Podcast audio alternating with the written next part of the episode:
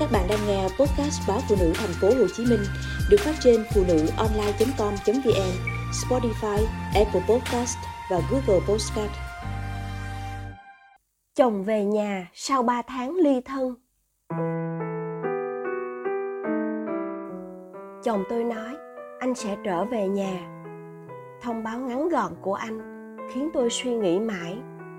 Rõ ràng là anh thông báo chứ không có ý định hỏi xem tôi có đồng ý hay không? Anh đã sang bên nhà ba mẹ ở gần 3 tháng.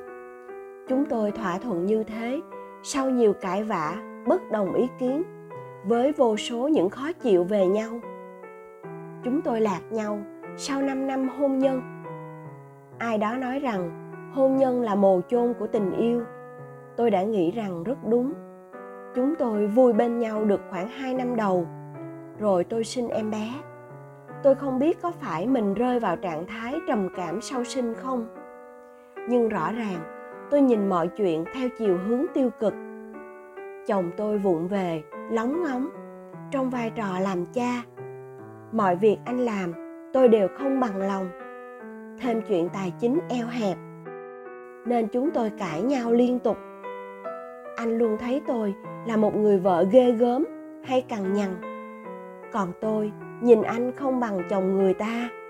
Những lãng mạn, chiều chuộng thời vợ chồng son dần dần trở nên xa xỉ bởi con nhỏ quấy khóc, ốm đau thường xuyên. Chúng tôi còn tâm trí nào để nghĩ được cho nhau? Mà chỉ yêu cầu đòi hỏi.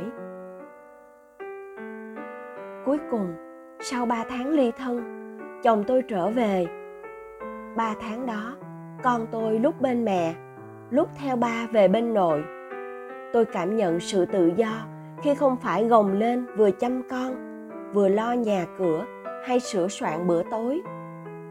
Tôi chẳng còn nỗi khó chịu hiện hiện trước mắt. Nhưng rõ ràng, mỗi ngày trôi qua, tôi càng không vui. Mọi thứ trống rỗng. Nhiều buổi tối, tôi ớn sợ cảm giác của mình. Chồng tôi về nhà, má chồng tôi nhắn nhủ hai đứa sửa lại đi. Còn sống thì còn phải yêu thương nhau. Lời má nhẹ tên khi tôi đến đón thằng nhỏ. Còn ríu rít khoe, ba nói ba về nhà hẳn luôn đó nội. Ánh mắt trẻ thơ trong veo, lời nói con trẻ vô tư mà như một vệt cứa ngang nỗi niềm người lớn.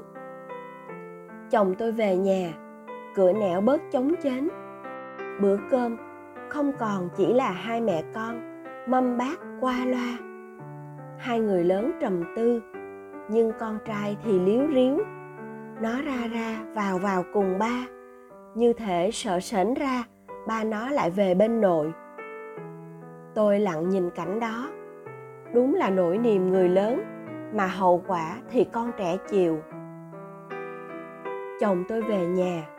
Hình như sau một thời gian đi vắng anh đã thay đổi. Anh không còn câu có khi mang tập về vào bếp nấu nướng. Anh sẵn sàng chơi với con, chứ không cáu gắt hay ôm điện thoại như trước. Tôi đi làm về uể oải. Anh đưa tay sờ trán vợ, rồi dục tôi đi nghỉ. Những hành động nhỏ ấy ngày xưa không hề có. Anh muốn mình sửa chữa cuộc hôn nhân này. Mình đã đến với nhau bằng tình yêu cơ mà tôi nghe anh nói mà rưng rưng. Vì sao cuộc sống sau hôn nhân của tôi lại trở nên ngột ngạt như vậy? Mẹ tôi nói, tại vì tôi cố chấp. Còn chồng tôi vô tâm. Mà hôn nhân thì cần bao dung để tổ ấm giữ nhiệt. Để chung sống hài hòa, luôn cần một quá trình để điều chỉnh cái tôi theo mục đích chung. Bởi trên đời, đâu phải ai sinh ra cũng hợp nhau hoàn toàn. Yêu chồng mình thêm một lần nữa được không? Tôi tự vấn lòng mình trong rối bời. Tôi nhìn cậu con tung tăng bên ba, ngắm nụ cười hồn nhiên trong trẻo của con. Rõ ràng, tôi đã mong ngóng, đã sinh con ra bằng tình yêu. Vậy sao? Tôi lại để con lớn lên thấp thỏm trong nỗi lo ba bỏ về bên nhà nội lần nữa.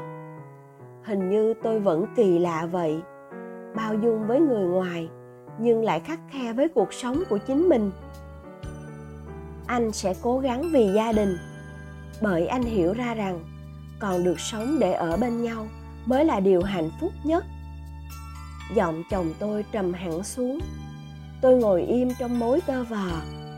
Những kiên định trước đây về cuộc sống độc lập bắt đầu lung lay. Tổ ấm dệt bởi những lạnh lẽo, xa cách thì biết ngày nào mới ấm nóng yêu thương.